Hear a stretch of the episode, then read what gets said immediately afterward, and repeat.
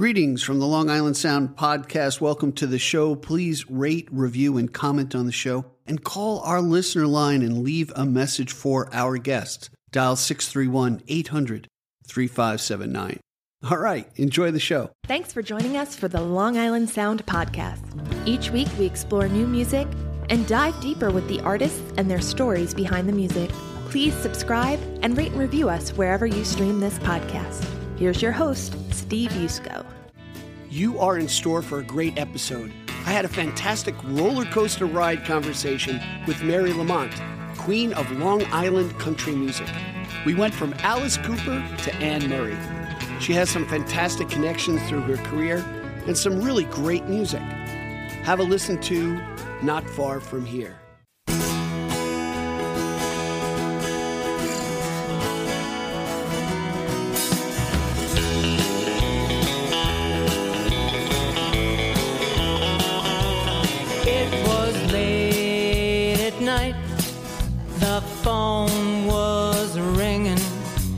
Said, Hey, what you doing? I'm just sitting here singing. You invited me over, said, Let's have some fun doing nothing. And I said, Where's the party? Where's the fire? And you said, Not far from here.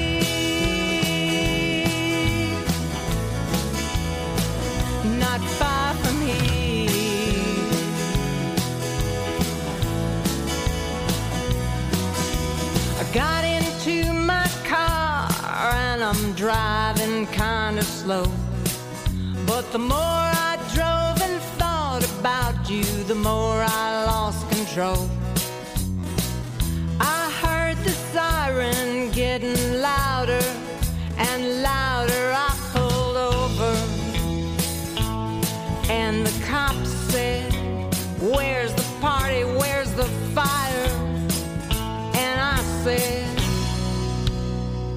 Not far from here.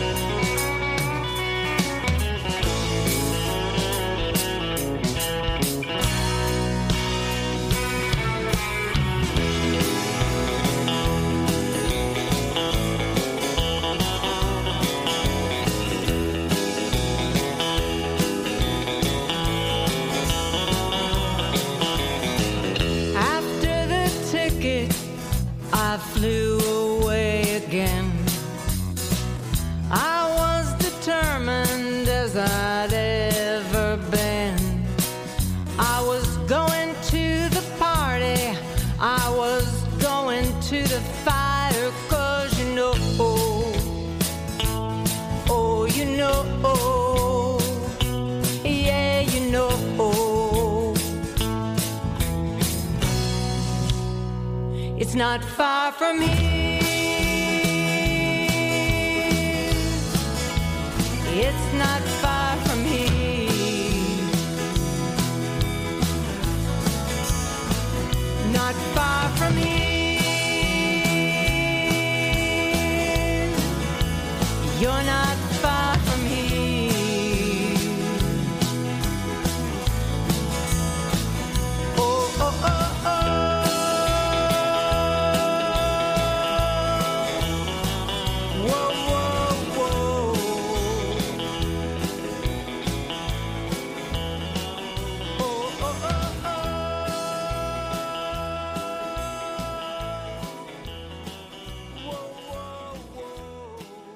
Mary Lamont is my guest today, known as the Queen of Long Island Country. Her catalog of country music has made an impact on the Long Island Sound. Performing throughout the island, Mary's band has opened for Delbert McClinton, Marshall Tucker Band, and the Charles Daniels Band.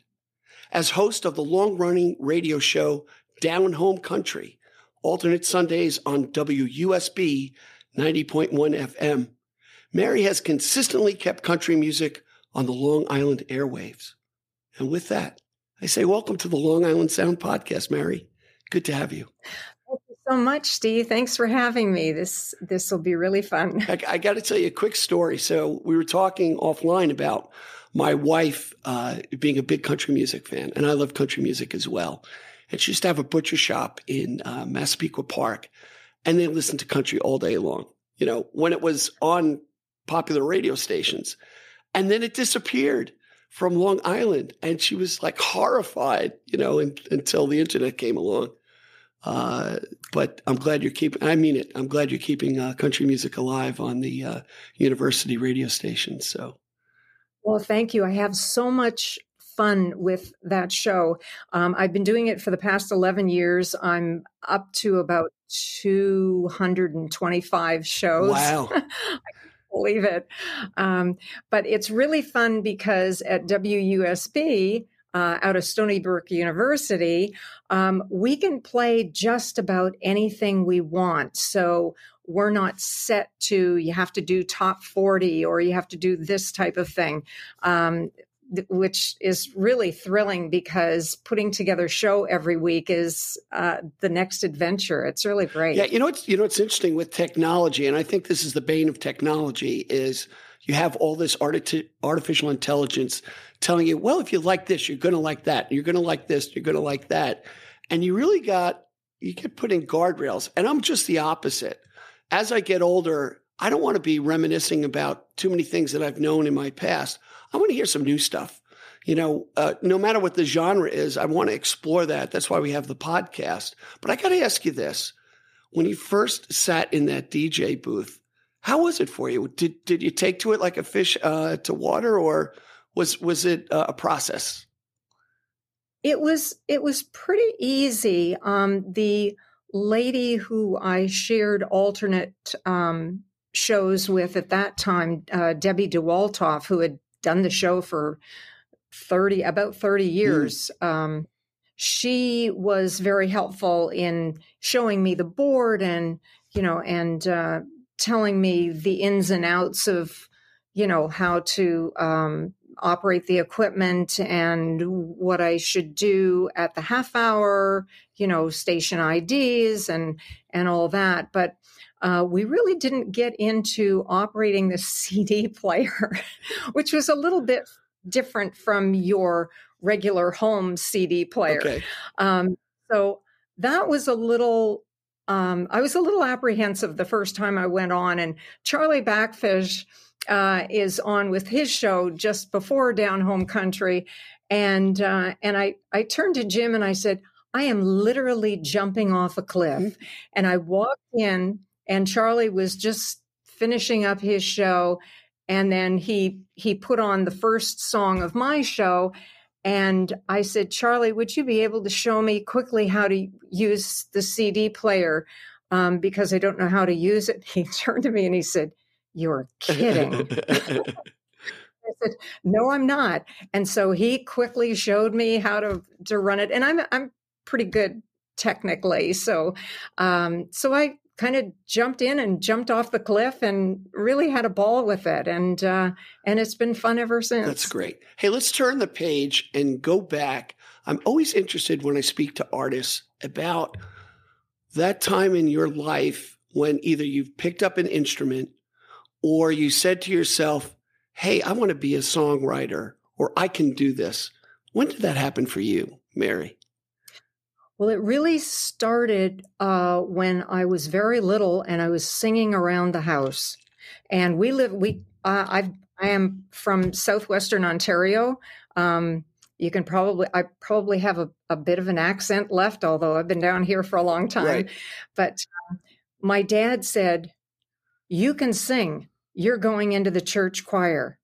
And my first reaction was, no, no, I can't do that. I can't do that. And he says, yes, you can.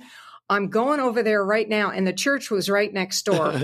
and he said, and I'm, and I'm, you know, I'm going to tell him that, that you should join the choir. So, so I went to the first practice and I loved it and I got to sing harmonies. And it was great because I used to, when I was a little kid, I used to beg my friends to sing songs sure. so I could sing harmony to it. I mean, I just love that. And so I got into the choir and then I started singing solos and I was scared to death, but you know, you're a little kid, you do what you're supposed to do. And I loved it. And so I, I've been very actually fortunate that I've had two men in my life who have pushed me to do things that I wouldn't ordinarily do on my own. Right. And that was my father and my husband. My our band would not even exist if it weren't for Jim. Wow. But anyway, going back to my father, I was interested in playing the piano. My friends were taking piano lessons and I would fool around with, you know, their piano while I was waiting for them to get ready for school. And so I, I went to my dad and I said, Dad, I'd really like to learn the piano. And he says, Oh, great. Okay. Well, we can, you know, we can get you a you know we can find a used piano somewhere and wow. and uh, he was all for it and then something happened and he turned around and he says you know what we can't do this and so i just accepted it i never questioned why he had done it and years later after after my mother had passed hmm. away mm. it turned out that my mother had taken piano lessons when she was little and she hated it. Oh. And she didn't want to see me go through that same kind oh, interesting. experience. So she was the one who kind of put a stop to it. And um, you know, her she had her her intentions were good, but I'm a different person. Yeah, exactly. so, so I, I I thought, well, you know, that was really sweet of her not to you know, not to want me to go through a bad experience, but, you know, I kind of missed that. I thought, gee, I wish I had done that. Well, a little time went by and I went to my dad and I said, I'd really like to learn how to play the bagpipes because wow. we were Scottish Irish descent. Okay. And, you know, and I thought, wow, that's re- that'd be really cool. Right. So this time, he didn't ask my mother. he went to, um, my dad was the town doctor. Okay. You know, when they charged $3 for an office visit and $5 for house call. Mm. And so he called one of his patients who was a farmer who had um, a, um, a, a pipe and drum band. Okay and uh, and also gave lessons. This, you know, elder, he must have been at about, uh, I guess, in his sixties. Okay. And uh, so, so he says, my daughter wants to take bagpipe lessons. So this guy found me a used set of pipes. Wow.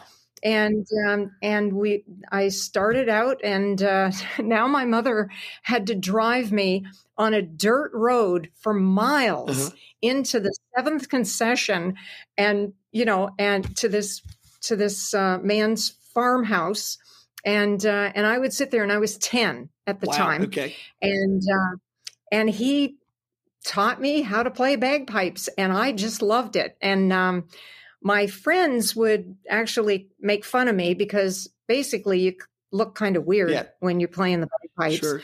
But I used to practice in the backyard and um, you know, and and learned uh, a lot of the traditional Scottish songs for pipes. And um, my favorite one was "Flowers of the Forest." And my my um, grandfather, one of his requests would, was that I play "Flowers of the Forest" at his funeral. But unfortunately, I was not that far along in the lessons at that point, right, right. so I wasn't able to do it. But whenever I hear Flowers of the Forest, I think of him. But um, oh, that's great. Anyway, um, the the farmer told me that I was his best student, and that he wanted me to join his band. Wow! And I was afraid to join the band. I never did because I thought, what if I make a mistake? Wow, interesting. So I just ne- I never did it. I mean, this is always this is you know Mary like stepping back and saying, "Oh, I can't do that. Yeah. Can't do that." Right, right. You know, and um, so so we end up moving to the United States, and eventually the bagpipes went into the closet Okay. because kids were just making fun of me. And by eighth grade, I I I'd had it, and they they sold the pipes. Right. So um, we ended up moving to Long Island. Um, my dad got a position at Stony Brook University, Okay. Wow. um, right. being a medical professor. He had started uh, teaching uh, in. We we moved from the little town to a city, um, London, Ontario I'm very familiar. and my a job at the university there. And then from there, somebody heard him speak out in California and recommended him for a professorship uh, at the new Stony Brook School of Medicine. wow. Wow. So yeah, so he, you know, he said, "Wow, this would be really great. We got to move to Long Island." So we moved to Long Island, and um, uh, I ended up going into the city to um, pursue a modeling career, Okay. which was completely insane for me to do. I wanted to be a fashion model, but I decided that yeah, I wasn't getting any work.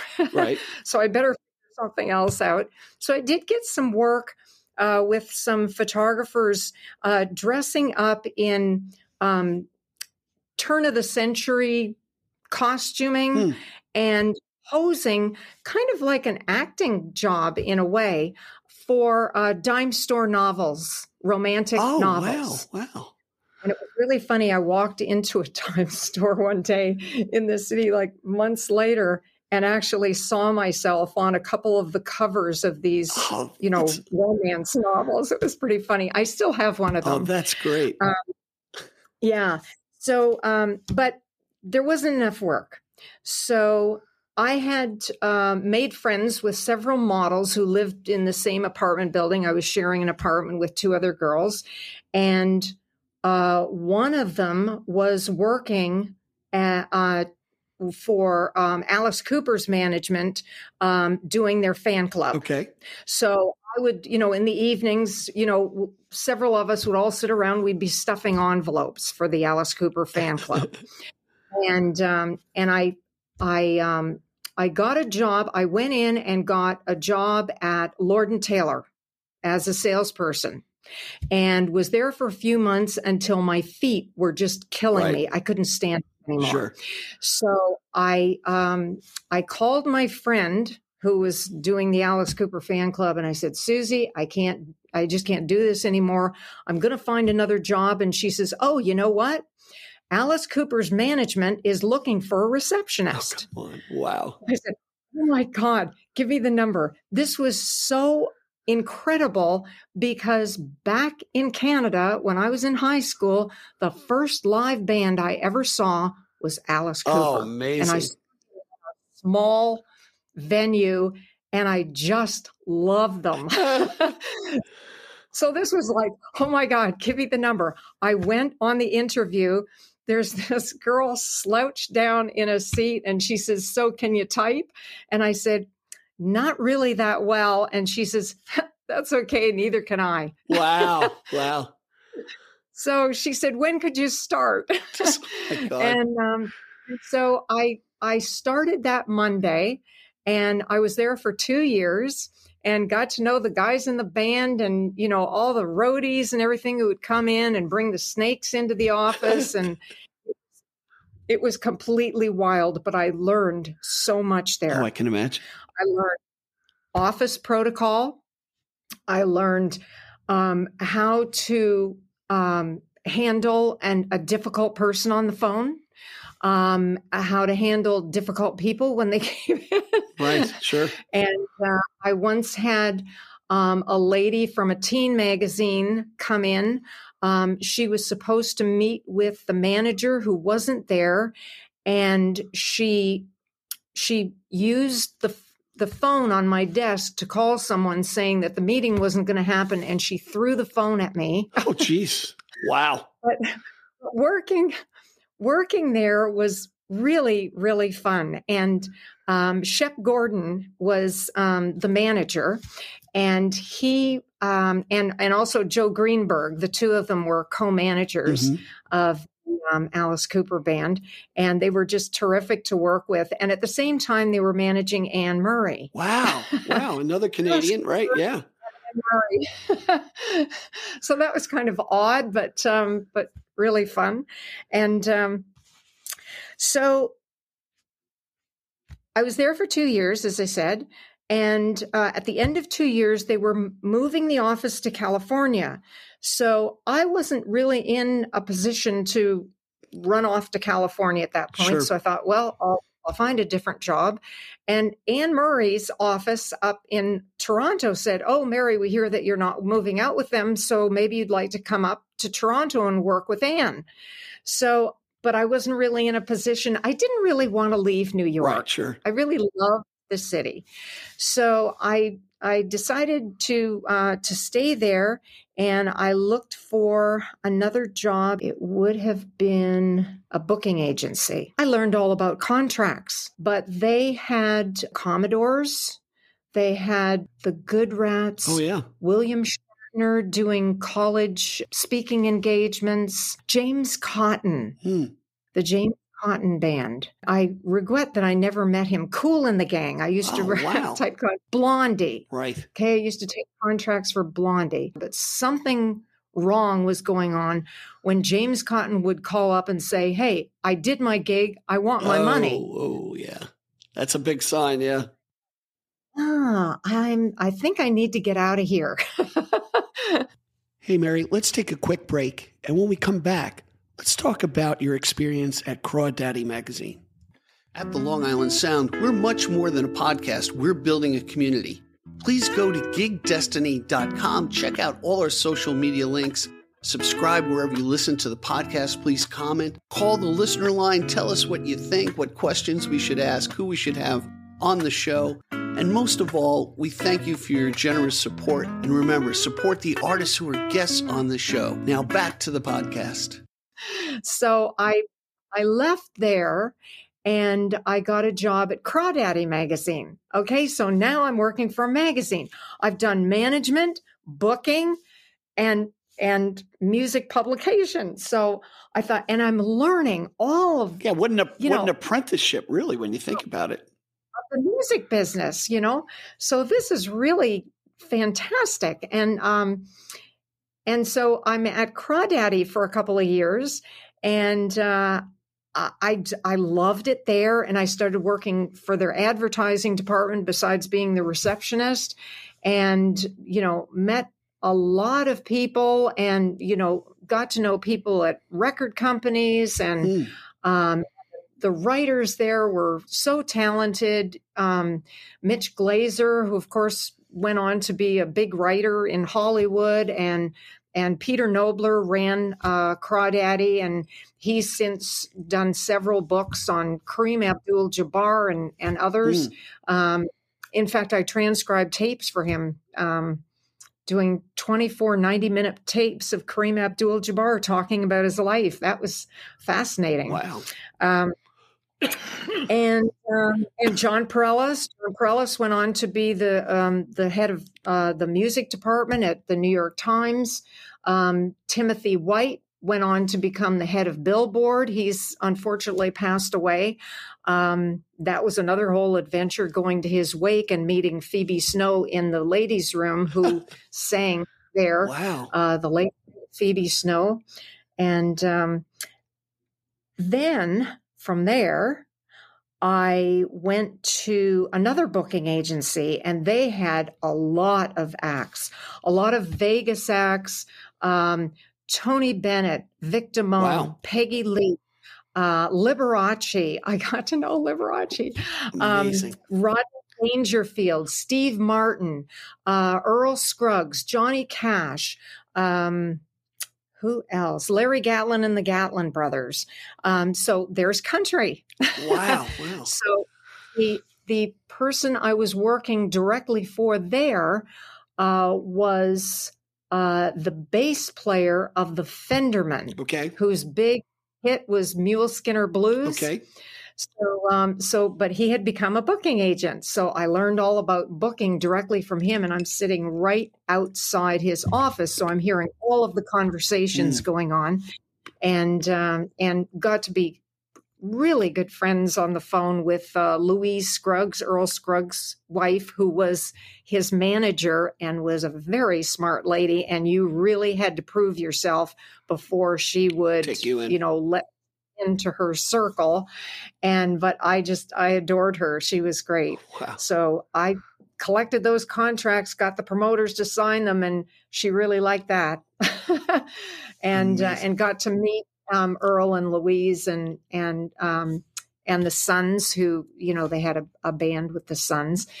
So where did we go from there? Jim and I ended up getting married.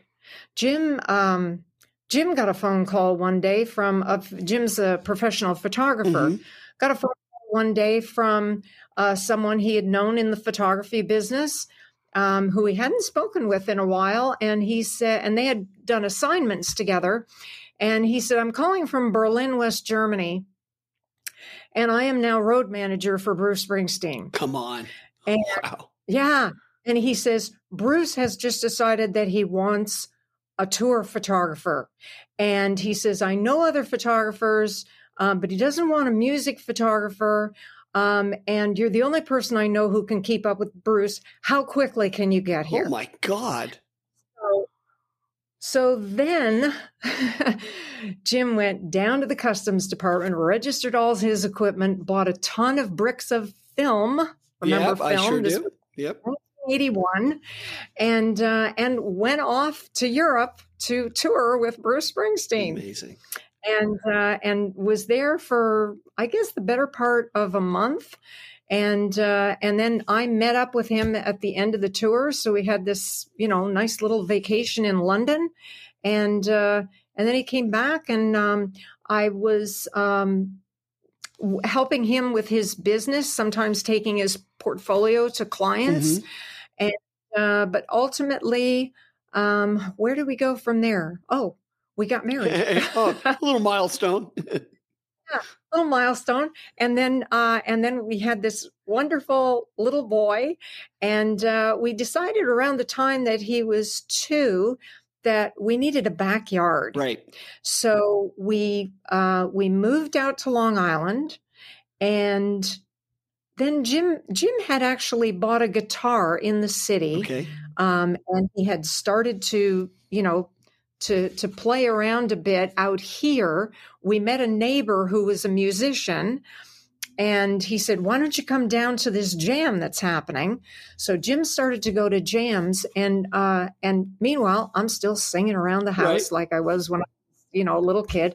And jim said we need a band you need to be lead singer of a band and i said no i can't do that Right, right. once again you know somebody pushing me into something that ultimately i love Wow. you know so thank you dad and thank you jim so uh so jim started to play a little bit more guitar and we found when we did country songs that it just kind of fit Right. Better than as much as we loved rock and roll. And i mean i was a huge punk music fan and everything growing up. Um, the country just seemed to fit us both.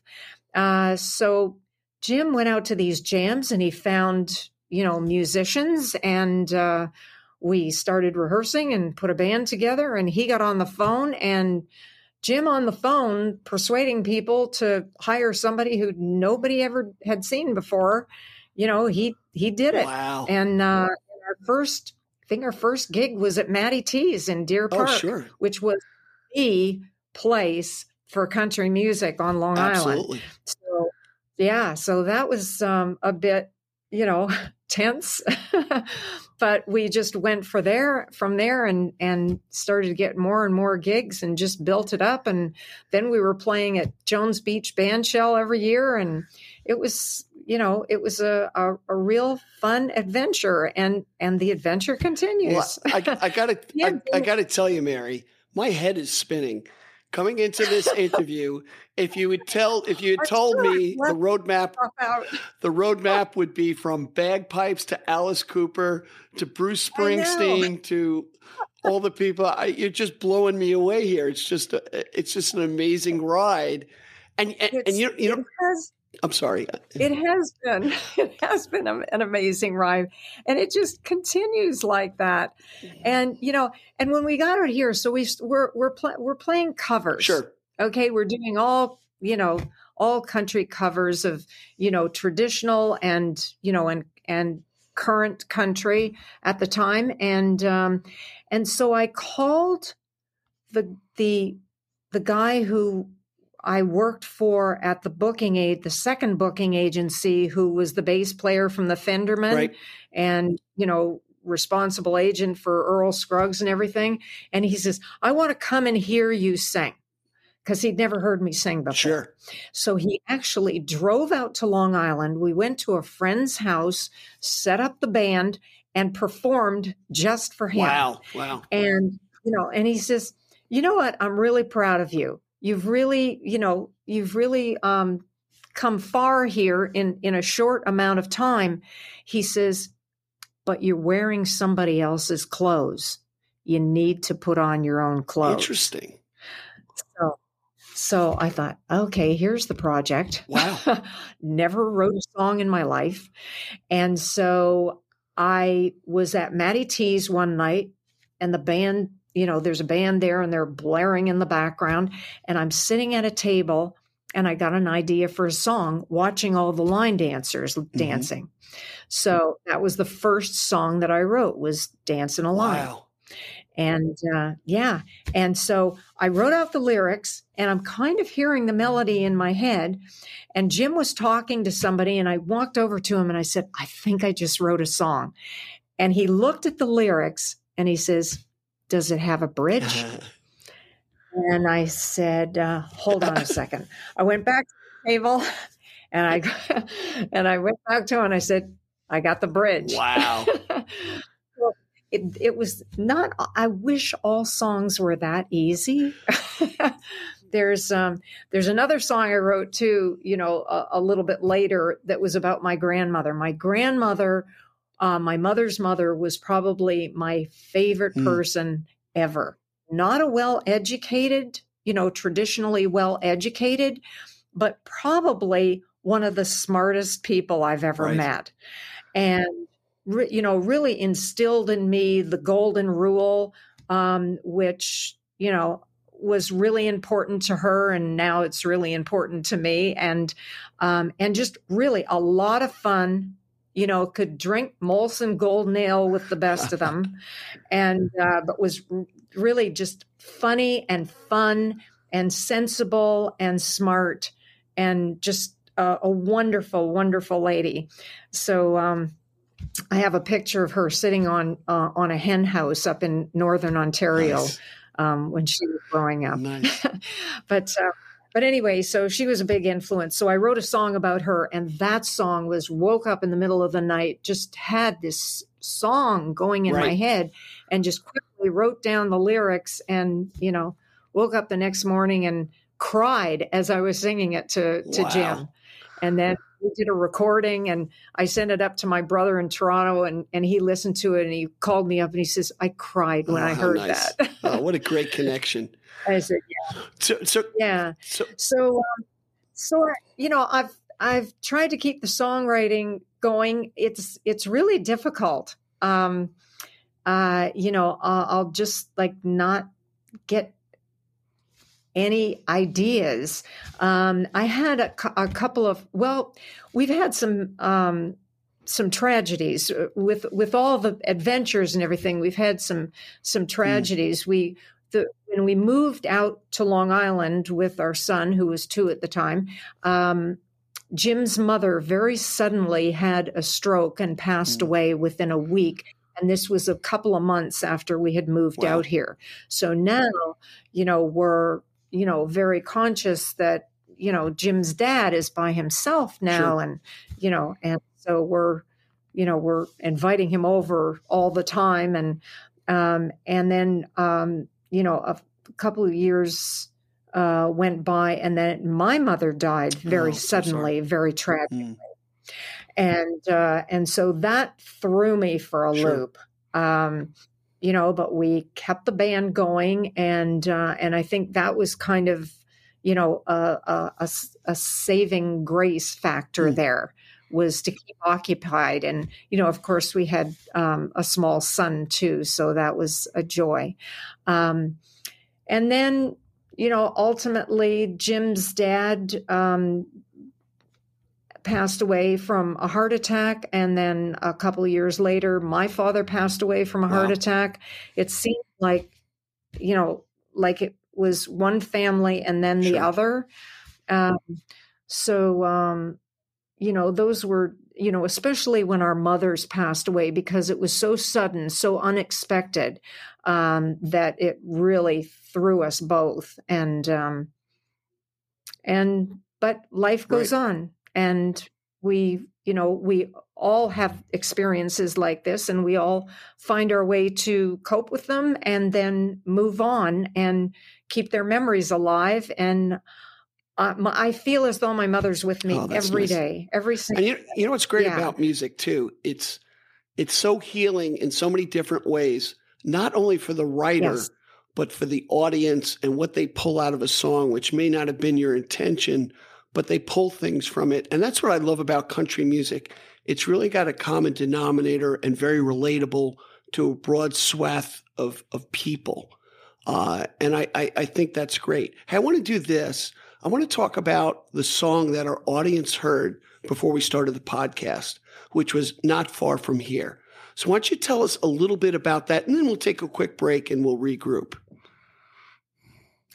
Sometimes, you know, writing a song has to do with the need for another Mm. song. and that's what happened with Not Far From Here. Um, we were putting together an EP, which is our, our latest grouping.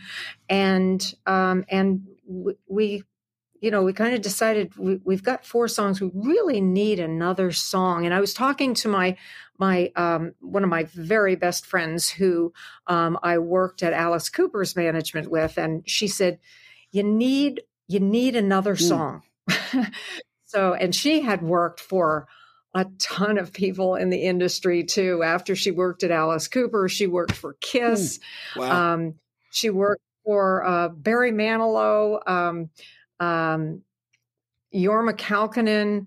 I mean, it just the list goes on, and she's an amazing person. And whenever I need advice, I always ask her because she's um, be- besides um, being incredibly smart, she's also very uh, sensible and um, and and always has great advice.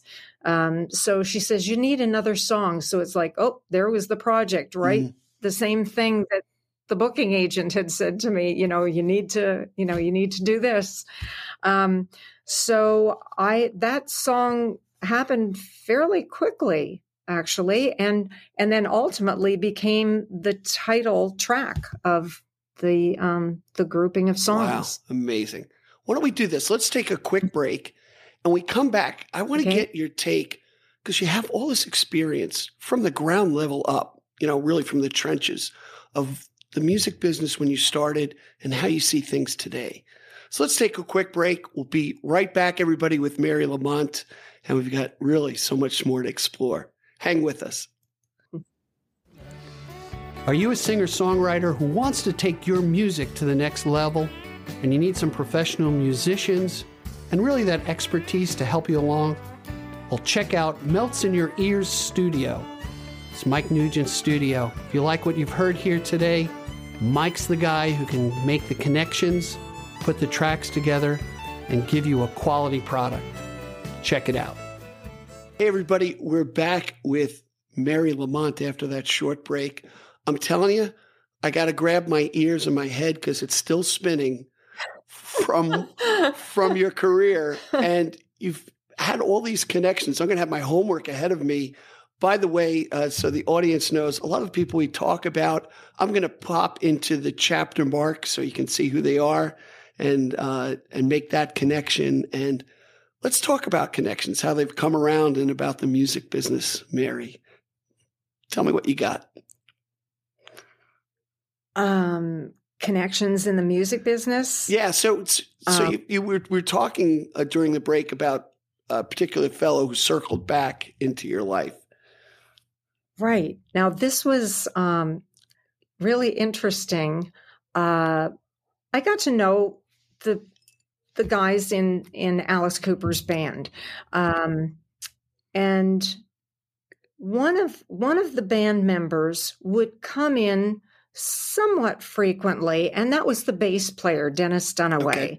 who is a co-writer on many of Alice's big hits, like School's Out, for example. Sure. Um, he would come in with his wife, uh, Cindy Smith Dunaway, who happens to be the sister of Neil Smith, who is the drummer for Alice Cooper. Okay. So, so they would come in and they were just the most adorable couple and I just really liked them a lot.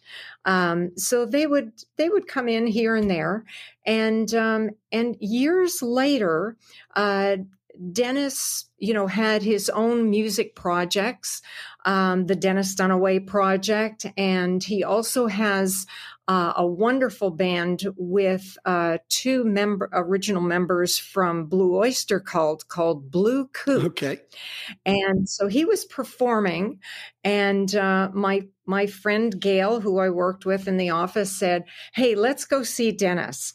So we we went to see him and and it was just terrific seeing him and and Cindy again and um, and Dennis said I have this I know you have a country band and I have this country song that I wrote and do you think that your band would be interested in performing it I had to catch my heart which had just dropped to the floor from shock that Dennis Dunaway was asking me mm. to sing his composition. Well, it turns out that Dennis, and of course I said yes, sure. you know, total had not heard the song. Yes, I'm interested because I know it's going to be a fabulous song because it's written by Dennis Dunaway. Right, right. so uh, it turns out, and I didn't know this, that Dennis's whole background of his family was country music. Wow. He had, you know, relatives who were in a country band with um, um, pedal steel and, you know, and the ladies, the Dunaway sisters, okay.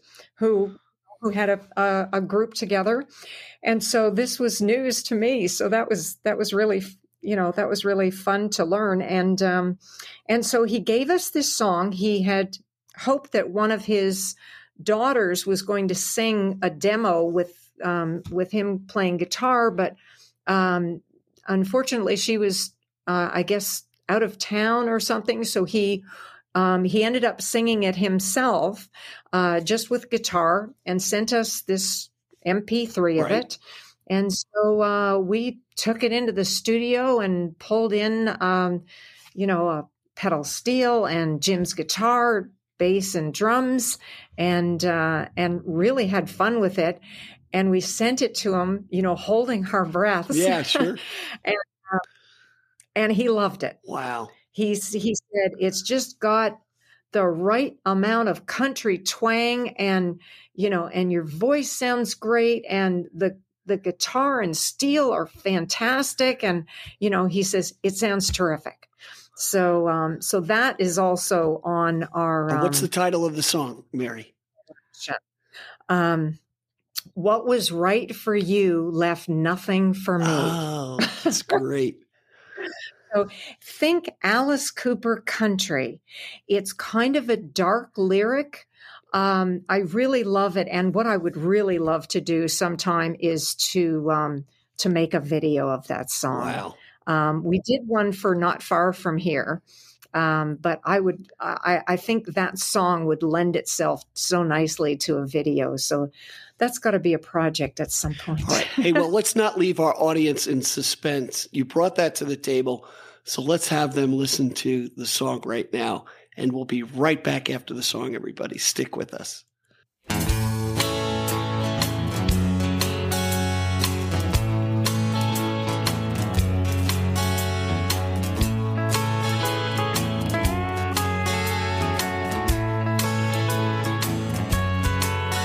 These words keep kicking round inside my head.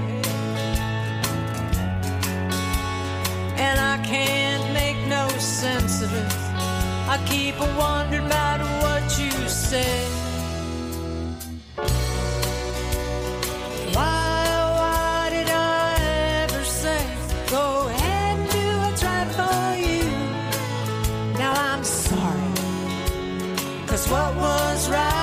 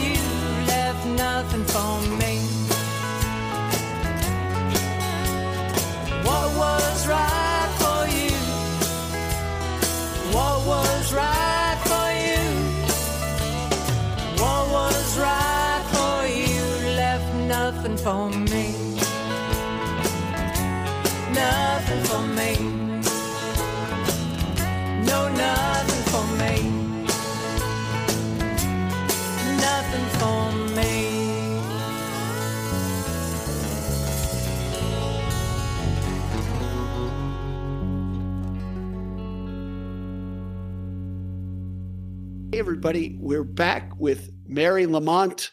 My head stopped spinning. That was a great song. Thanks for bringing that to the table. For a moment. So, when I started the Long Island Sound podcast, I actually got the name from a Billy Joel speech at the recently grand, uh, opening of the uh, the Long Island uh, Music and Entertainment Hall of Fame, which has been around for a long time, but now they have a physical location. And years ago, I've been there. It's Oh, it's great. And and Yeah. Billy Joel did a speech back in the day where he said, "The Long Island Sound is more than a body of water that separates Connecticut from Long Island." And a light bulb went over my head, and that's where I grabbed the name. But what I really wanted to explore with you, Mary, is I'm really excited about WUSB. That's the Stony Brook station. And they are so supportive of original music on Long Island uh, which I think is a rarity. And we need more people like you and that type of station to, you know, really promote the wellspring of talent that we have here. That's part of the fun of um, of being part of WUSB because there are so many different genres they cover. I mean, anybody can find a um, a show on WUSB who will be playing the type of music that they like. And you can't really say that about many other stations. And um, and as you say too, the uh, support of uh, local talent. Um, usually in pretty much every show, I'm featuring somebody who is doing original music either on Long Island or in New York City. Um, in fact, um, I'm I'm just now featuring somebody who contacted me from hmm. Massachusetts mm. and uh, very talented multi instrumentalist. And um, so I'm going to feature um, him on the next show. But yeah, I mean, we um, we take pride in that, and uh, and and there's so much talent here on Long Island. Um, after 225 shows, I'm still finding great right. stuff to, to yeah, it's amazing. Show. And you know, we'll, we include geographical Long Island, Brooklyn, and Queens in the mix. And I tell you, over the past year on this podcast, I just it kind of blew me away. I found a well, they found me a bluegrass band who is in Brooklyn and you know they're they're called damn tall buildings and they're from Montana, Philly, and New Hampshire. And for some reason, they settled in Brooklyn, the center of the world, as they would call it today. And that kind of just would, it took me back. I'm like, wow, I, there's just so much here. You know, there's just a potpourri of tell me what you like, and we'll find a band or a venue that's going to support it. And yet, on the other hand, I guess one of my laments is that I wish there were more venues that were supportive of original music. Um, you know, my friend Mike Nugent says, "Hey, it's the time of the tribute band, and that has its place." Uh, you know, you got to market, you got to bring in, sell tickets and beer and food and stuff. But I wish there were more. I just right. wish there were more places like Katie's of Smithtown and Bartini and Babylon and and some of the larger venues. Right. You know. Yeah, there. Um, there are not enough places, but at the same time, sometimes it's difficult to get people to come out for original right. music. Um, whereas with a tribute band, you know exactly what you're going to get. You know the material, and you know, and somebody's practiced very hard. And some of these oh. tribute bands are pretty oh, yeah, amazing. Um, but I love that I have the you know the the opportunity to promote other original artists on, on Long Island um, because people need to hear it, and maybe if they hear it on the radio, they'll go see them right, live. Exactly, and you know what? So much has changed. You know, uh, for an artist to make money, they've got to go and do gigs. You know, they're not making it um, selling their music. It's on Spotify. Unless you get millions of streams, you're really not seeing that income. Right. Yeah, yeah, yeah, exactly. Yeah. Oh, I got a five dollar check from two years ago. Yeah, but but I right. think that's one of the things. Uh, and this is self touting this my platform here is this the Long Island Sound podcast gives another platform for people to expose their music and it solves my curiosity. Every time I've seen somebody live, what's come into my mind is what's her story? What's his story? How did they get into it? And uh, I'm still fascinated by your story. I mean, we could do like five five podcasts, Mary. It's just just Every everybody's got a cool yeah. story. so I, I got to ask you this: back to the songwriting. Is it all on your shoulders for your band? Like, are you?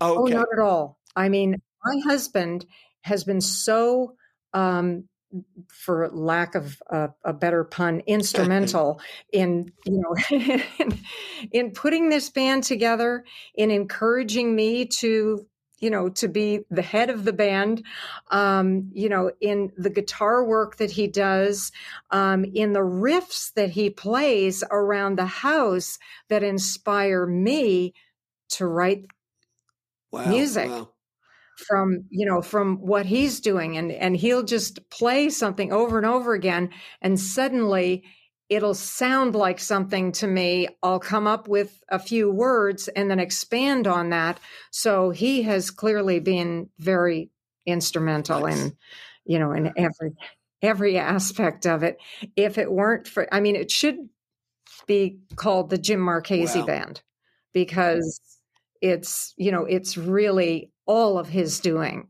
and um and you know as far as i mean i feel like i've i'm sort of on a mission here i guess on a mission at wusb to you know to introduce people to music maybe that they've never heard whether it's new stuff on the americana charts or um, or a local artist who's just up and Right. coming um, to you know performing with my band uh, to give people some entertainment with people have problems and they want to forget about them for a while. And i feel that's my job to to make um, make them laugh you know make them uh, tap their foot to some pleasant music for an hour and a half or or whatever. We um we actually enjoy doing um libraries. We do a Hmm. lot of um library shows. It's a sit down listening audience and um and we just really have a lot of fun with it. And um and people have told me you know you're a real entertainer. Um i just get up there and tell stories i mean just like we're doing Sure, here sure. now um you know but i think maybe somebody might find this amusing or Make a connection. um, or entertaining or Yeah. yeah. yeah so um it's it's really fun it's um it's a drag at the end of the show because it's over then you had to break down all the equipment and put it back in the Exactly. we're our own but roadies but you, you hit on But- something, Mary, and and couple couple things I'm getting from this episode. One, and it's a common denominator in a lot of the interviews I've had with artists, and those people in their lives that were encouraging to say, "Hey, you can do this," is so important uh, in that. And the other thing is being a good storyteller. Uh, if you look at the successful artists or artists that I love or the artists that people love, there's that thread of storytelling, you know, the John Prine, you know, the Johnny Cash aspect of telling a story that's relatable and you can make it your own through music, I think is kind of magical. The other thing I want to touch on, Right. and I look back at this past year as we're winding the year down, one of my great memories was the 45th uh, anniversary concert uh, that WUSB did at the Stony Brook Theater. And That and I tell you, a, a handful of my guests were on stage, and it was great to see them in front, you know, not in a bar where I typically see them or a festival, but in a concert hall. And everyone from, you know, Peter Mancini to Rory Kelly and and uh, it was just fantastic. all that Yeah, it was like a it was like a it was like a family reunion. Oh. Is is my impression. you know what when you when you said on a stage what suddenly came to mind is something i Hmm. left out which is major for us um, at the time back at the beginning of this century we got a phone call out of the blue from and my my husband picked up the phone and there's this woman speaking with a very heavy asian Okay. accent oh right. and at first, he thought it was a wrong number. And then, in the middle of all the Asian accent, which he wasn't really understanding very well, he heard my name. And he said, Wait a minute, are you looking for a band? And she says, Yes, yes, we're looking for the band. We want Mary Lamont Band Wow. and and she started to tell him about this foundation which at the time was uh, promoting goodwill between china and the united Okay. states and she, we would like the band to come to china and perform in china. So Wow. we thought well, this is this is really out of left field. I mean we've had we've gone through alice cooper bruce springsteen and everything else. Now china wants us to bring the band over. So we ended up going to china. We were over there for a little over two Wow. weeks. We crisscrossed through the country um, playing in various large venues. We started out playing in like a Hilton hotel that was had an, a massive, um, you know, like a banquet hall Okay. room. uh, with with dignitaries from different countries, and um, and then the next day we were out on a stage in the middle of the town square with thousands of Amazing. people, and then we end up in Beijing and we perform at the Forbidden City Concert Hall. And they said, Oh, you will like this place, like Lincoln Center. Oh my. and it was. It was like Lincoln Center. And and so, you know, so I said, I have to make this work. I have to really you know make this a show and uh and we we had just had a That ball is- with it and played and and crisscrossed like i said all over the country. Ton like i think we took 10 planes in 16 days or Wow. something um and they just treated us like royalty. And i just i turned to jim and I said who do they think we are? It's amazing. you know let's just roll with it. And so we were really had fun. And the people there were so wonderful they were um very receptive and you know and at first they warned us you know they may not React. you know Yep. clap or anything react much they reacted like they were up on their feet clapping their hands and everything and before i went over there they said can you learn a song in Wow. chinese we will when they hooked me up with a guy who was um, a chinese interpreter at the united Okay. nations and he helped me with they they spelled the words out phonetically told me what the song was about and um, and it was actually a, a hit in in China, uh, like a, a very popular folk song. and um, and so the um, the the guy from the UN helped me to you know pronounce the words correctly, and I went over and sang us in the middle of the concert. I'd sing this song in Chinese, wow. and they went nuts. Wow. yeah, so that was that was really fun. I've I've sung it actually at a, a couple of concerts here on Long Island too. You know, just throw in a few bars. You know, just I, for the got, fun of I it. got to get, uh, I got to get an MP3 of that because my daughter Faith took Chinese. She took Chinese in at Scranton University, Oh, and wow. she's fluent. I might actually have an MP3 of um, the artist um, Kujan Kujan. Okay. I think is how you pronounce the his name. Uh, who had the okay, big hit with it? that, that'd be neat. I'd Um, really to hear Yeah, that. so it- Okay, so so before my head was stop for you. spinning, now my head's spinning again because I do remember I wrote I have China written down right right in my notes here. So I'm glad forgot Yeah, about yeah, China. It's a small little place, you know. But man, what a life experience! That's that's really phenomenal. It's amazing.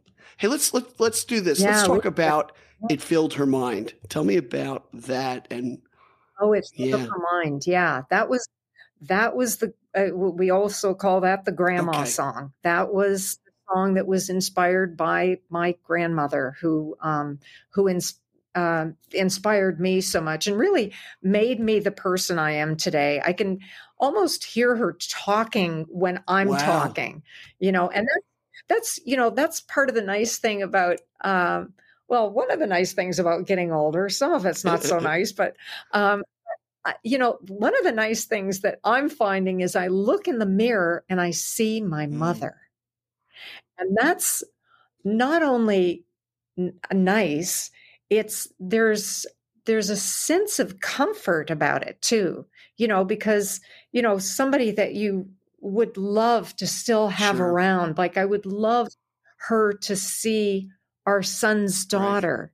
You know, I'm a yeah, grandma. I'm sure she does in in, in a Um, different way. But yeah, yeah yeah, maybe abs- maybe but um but yeah um so yeah they're they're with us all the time and that is really a source of daily happiness like i'll think about something they said and laugh. That's great. And now you have a, Yeah. now you have a tribute song to her, which is is great. So I'm sure every time you sing it, it makes the memories fresh again. and now i just got an idea for um for a song for our two-year-old Just granddaughter now, just this moment. it's a little Oh, okay. No, Whoa, I not like, this wow. moment. just a couple couple days ago. just a couple days ago. It just reminded me. Um, I have to get on that. Um, so uh, you know, when she gets a little bit older, you know, she'll she'll have a song that was written Wonderful. about her. All right, let's check out the song. It filled her mind. Got that right, correct? It filled, It filled up, her, up mind. her mind. Be right back after the song. Enjoy, everyone.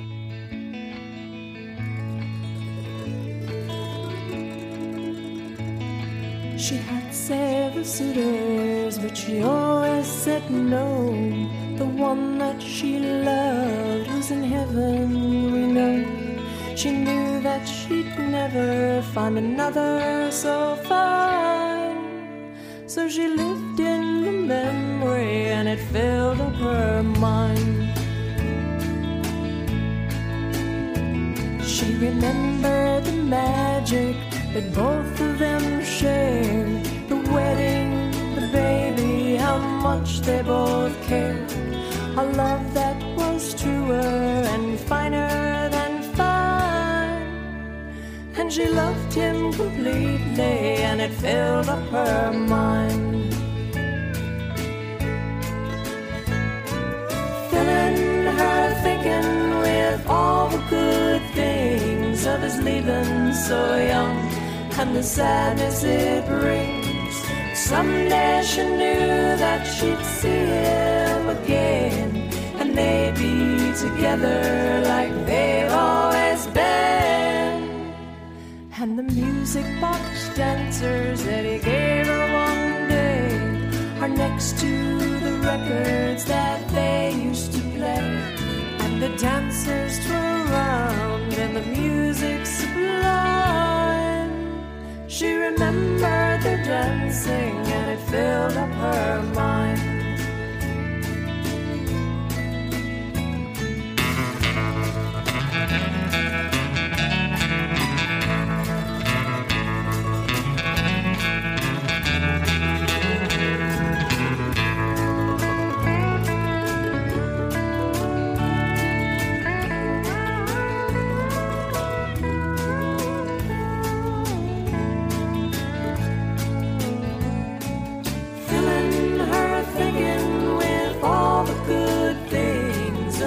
Leaving so young and the sadness it brings.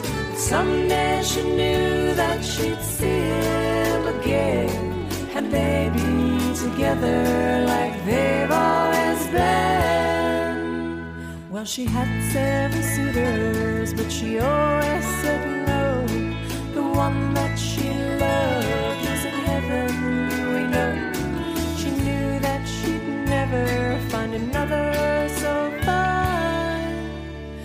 she lived in the memory and it filled up her mind.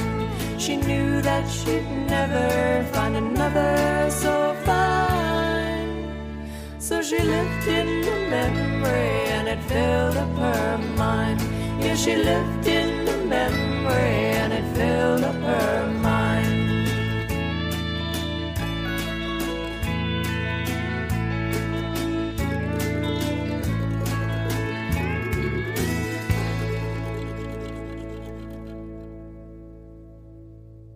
Everybody, we're back with Mary Lamont.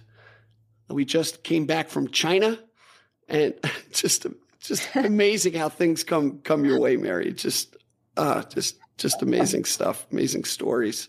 Got to have you back on the program for sure, Mary. So uh, Oh well, thank you for having me, Steve. This is really yeah, fun. so every other Sunday at noontime, I believe, is uh, your show. From noon to one, it's down home country, and then if you tune in on a week when I'm not in, uh, um, when I'm not broadcasting, it will be the wonderful Gene Casey, another musician here on Long Island, uh, who has just started uh, doing the alternate weeks of Down Home Country uh, back in the summer.